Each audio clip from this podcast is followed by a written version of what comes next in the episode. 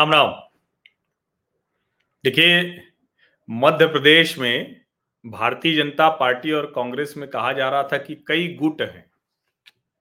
और, दोनों पार्टियाँ अपनी अपनी तरफ़ से जो, जिसको कहें कि एक कोशिश कर रही थी कि नहीं नहीं, हमारे यहाँ तो कोई दिक्कत नहीं है, हमारे यहाँ कोई दिक्कत नहीं है। कमलनाथ और दिग्विजय एक दूसरे के साथ बहुत, जिसको कहते हैं ना कि एकदम बहुत लग रहा था कि एक दूसरे के लिए कुछ भी करने को तैयार है। भारतीय जनता पार्टी जो लग रहा था कि शिवराज सिंह चौहान के सामने कई प्रतिद्वंदी हैं, उन सबको साध लिया। अमित शाह खुद चुनाव में बैठ गए तो लगा कि जो भी विरोधी हैं, जो भी विद्रोही हैं, जो भी एक दूसरे के खिलाफ गुणा गणित जो भी करने वाले लोग हैं, अब तो वो सब धीरे धीरे धीरे धीरे खत्म। तो लगा कि भारतीय जनता पार्टी ने तो कमाल कर दिया भाई, और कांग्रेस तो पहले ही सारे खेमे खत्म है। लेकिन अचानक क्या होता है कि कमलनाथ का एक वीडियो आ जाता है जिसमें वो कहते हैं कि जाओ दिग्विजय और उनके बेटे जयवर्धन का कपड़ा फाड़ो। यहाँ से पता चलता है कि दरअसल मध्य प्रदेश की राजनीति में कांग्रेस में बहुत गहरे मुश्किल है। उनके दोनों बड़े नेता एक दूसरे को काटने में लगे हैं, क्योंकि अब दोनों को अपने बेटों को स्थापित करना है। और दोनों ने एक एक खेमा पकड़ लिया है गांधी परिवार में। अब ज़ाहिर है कि ये ऐसी चीज़ें होती हैं कि जिसका कोई पुख्ता तौर पर, पक्के तौर पर कभी भी कुछ कह पाना मुश्किल होगा। लेकिन गांधी परिवार में एक ने भाई को, एक ने बहन को पकड़ लिया है और उसी आधार पर उनको भरोसा है कि चाहे जो हो जाए, हमारी वाली स्थिति तो ठीक रहेगी। लेकिन अब सवाल यह है कि क्या कांग्रेस की ये स्थिति है तो भारतीय जनता पार्टी बिल्कुल पूरी तरह से सही है। तो भारतीय जनता पार्टी के जो प्रभारी हैं चुनाव में, भूपेंद्र यादव, उनके साथ जबलपुर में जो कुछ हुआ, बताइए उनके सुरक्षा जो, उनकी सुरक्षा में जो अधिकारी था, पीएसओ जो उनका था, उसको अपनी रिवॉल्वर तक हाथ लगानी पड़ गई। और बड़ा ही विचित्र दृश्य था। अब इसके बाद एक सवाल बड़ा आ रहा है। हर कोई पूछ रहा है, जानना चाह रहा है। तो मुझे लगा कि इस पर आप लोगों की दृष्टि एकदम साफ़ होनी चाहिए।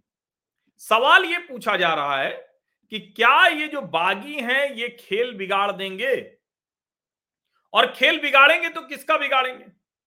भारतीय जनता पार्टी का अधिक नुकसान होने वाला है या कांग्रेस का अधिक नुकसान होने वाला है? अभी एक ऐसा प्रश्न है कि किसका खेल बिगड़ेगा? ये प्रश्न आप किसी के लिए भी लेकर आइए तो लगेगा कि अरे, आप ऐसा कैसे कह रहे हैं? दूसरे वाले की भी तो स्थिति यही। लेकिन बागियों के खेल बिगाड़ने का एक थम रूल होता है। और वो थम रूल मैं आपको बताता हूँ, किसी भी चुनाव में आप उसको लगा सकते हैं। एक तो क्या होता है? पहला, बड़ा स्पष्ट होता है कि अगर बड़े नेता आपस में लड़ते हैं और उनके जो लोग हैं, वो घमासान में लगे हुए हैं। तो फिर उसका नुकसान बड़ा होता है। तब वो दिखता है कि अब तो ये, जिसको कहते हैं ना कि अभी ठीक नहीं होने वाला है, अब तो मामला बहुत गंभीर हो गया है। और वहाँ जाकर हाई कमान कितना महत्वपूर्ण है, कितना मज़बूत है, वो तय करता है। दूसरा नेता लोग सीधे सामने नहीं आए, लेकिन अपने जो नीचे वाले लोग हैं, उनको जो है, वो कहें कि अच्छा ठीक है भाई, तुम थोड़ा थोड़ा खेल करते रहो, क्योंकि अपनी ताकत दिखानी है। और तीसरा, किसी को लगता है कि हमें टिकट नहीं मिला और उसका स्वाभाविक सा गुस्सा हो। तो ये जो तीसरा वाला है, इसका नुकसान न्यूनतम होता है। आमतौर पे कभी कभी कोई कार्यकर्ता भावुक हो जाता है, किसी नेता के साथ जो कार्यकर्ता जुड़े होते हैं तो वो टूट पड़ते हैं। लेकिन आमतौर पर उनकी राजनीति खत्म भी होती है। अगर पार्टी में बड़े नेताओं के साथ उस नेता के अच्छे संबंध हैं और वो उनको समझाने में कामयाब हो गया कि हमारे जो कार्यकर्ता थे, वो भावुक हो गए, उद्वेलित हो गए, तब तो ठीक है। वरना उसकी राजनीति पार्टी में लगभग खत्म हो जाती कुछ लोग इसी में बेइज्जत करने का रास्ता खोजते हैं।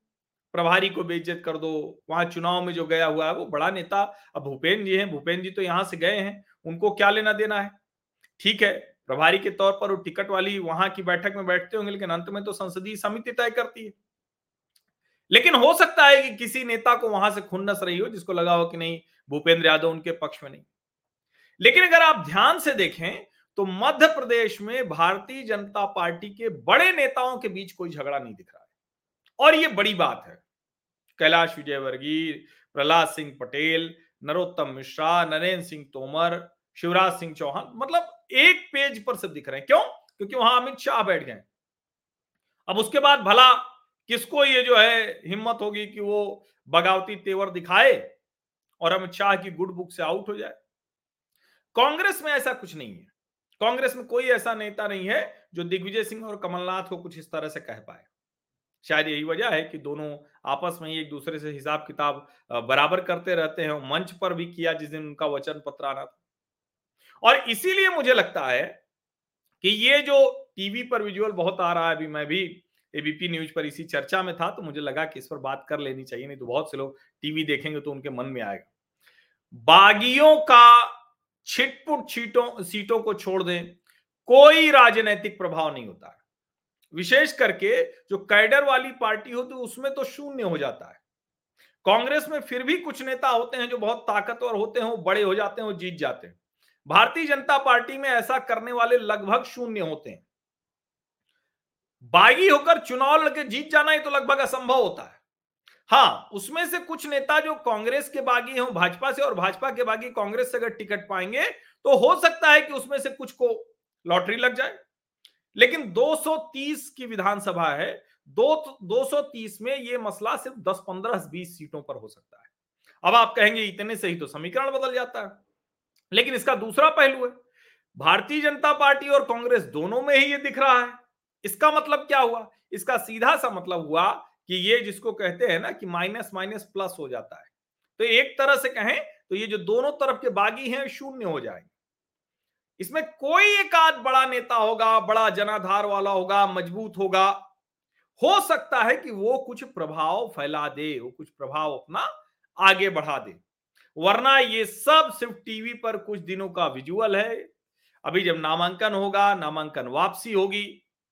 बड़े नेता जब बात करेंगे तो यही कार्यकर्ता जो अपने नेताओं के साथ बदतमीजी करते हुए दिखते हैं, वही कार्यकर्ता वहाँ बैठकर कहेंगे कि, अरे नहीं सर, अरे नहीं भाई साहब, अरे नहीं भैया, हमने तो कुछ किया नहीं, वो तो गलती हो गई, वो दूसरा बोल रहा था, उसी में हम भी बोल दिए। थोड़ा गुस्सा आ गया था।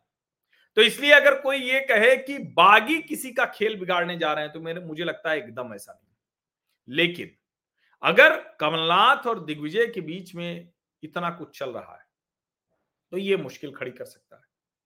भारतीय जनता पार्टी ने उसको अपने तरीके से ठीक करने की कोशिश की। अलग अलग लोगों को अलग अलग जगह से चुनाव लड़ाया, उनको एक ज़िम्मेदारी दे दी, उन सब की अपनी ज़िम्मेदारी।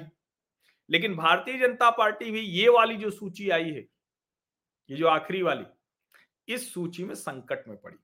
वरना पचहत्तर अस्सी साल के लोगों को टिकट देने की मजबूरी नहीं होती, जिसको कहते हैं ना कि झाड़ पोछ के लोगों को निकालना पड़ा। जयंत मनैया, मलैया से लेकर और ढेर सारे ऐसे नेता हैं, पचहत्तर से अस्सी वर्ष वालों को अगर आपको फिर से टिकट देना पड़ रहा है, इसका मतलब कि आपके पास कोई सहमति का उम्मीदवार नहीं।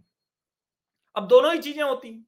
हो सकता है कि जो ठीक पीछे वाला नेता, उसको लगे, चलो ठीक है यार, इसको इस बार जीत जाने देते हैं, अगली बार हमारा दावा मज़बूत होगा और उस पार्टी के लिए अच्छा हो जाए। लेकिन हो सकता है कि कोई मज़बूत नेता, उसको लगे, अरे, जब पचहत्तर में नहीं हट रहे हैं तो फिर अस्सी में क्या हटेंगे? और जो अस्सी वाला है वो भी काहे को हटेगा? तो इस तरह से वो एक दूसरे के विरुद्ध भी खड़े हो सकते हैं। तो ओवरऑल बागियों का प्रभाव सिर्फ़ इतना ही, कमलनाथ जी तो निश्चित तौर पर, कमलनाथ जिस उम्र में हैं, अब उनको तो वैसे भी मुख्यमंत्री की दौड़ से बाहर निकल जाना चाहिए था। और मैं बार बार कहता हूँ, देखिए, दिग्विजय मास लीडर है। कमलनाथ जी कोई मास लीडर नहीं है, जन नेता नहीं। दिग्विजय को आप चाहे जो कहिए, वो मास लीडर है, उनका प्रभाव पड़ता है, उनके पीछे लोग हैं, वो राजनीति समझते हैं, बड़े खांटी नेता हैं इसीलिए कई बार देखिए, लाख वो बयानबाजी से भले लगता है कि भारतीय जनता पार्टी को फ़ायदा हो रहा है, लेकिन पिछली बार भी 2018 के विधानसभा चुनाव में, जो नर्मदा यात्रा की थी दिग्विजय सिंह ने, उसने बहुत बड़ा प्रभाव डाला था। और अभी इस बार क्या स्थिति को नहीं समझ में आता क्योंकि उस तरह से दिग्विजय सिंह बहुत चुनावी उसमें बहुत मजबूती से लगे हुए नहीं दिखते हैं। टिकट विकट दिला दिया है, लेकिन 2018 की तरह अपनी ताकत लगाते हुए नहीं दिखते हैं। इसीलिए मुझे लगता है कि जो भारतीय जनता पार्टी का पक्ष है, वो मज़बूत दिख रहा है। दिग्विजय सिंह टिकट तो दिलवा ले जा रहे हैं अपने लोगों को, लेकिन जो एक नेता के तौर पर उनको घूमना था, वो नहीं कर रहे और भारतीय जनता पार्टी में सबको लग रहा है कि अब शिवराज सिंह चौहान जी की पारी खत्म है, बहुत होगा तो 2024 लोकसभा तक उनको रखा जाएगा। तो कई तरह से जो ठीक उनके साथ वाले ही सारे नेता हैं, थोड़ा ऊपर नीचे, वो पूरी ताकत लगा रहे हैं कि इस बार अगर मौका मिला तो हमारे लिए बेहतर हो सकता है। नहीं, आप ठीक कह रहे हैं, जो एकदम जिसको कहते हैं कि लाडली योजना है, इसकी बड़ी है, लेकिन ऐसा नहीं है। कार्यकर्ता भी चुनाव जिता रहा है। भारतीय जनता पार्टी के लिए मध्य प्रदेश सांगठनिक गढ़ है, वैचारिक गढ़ है। और मैं तो कई बार कहता हूँ, गुजरात से अधिक है।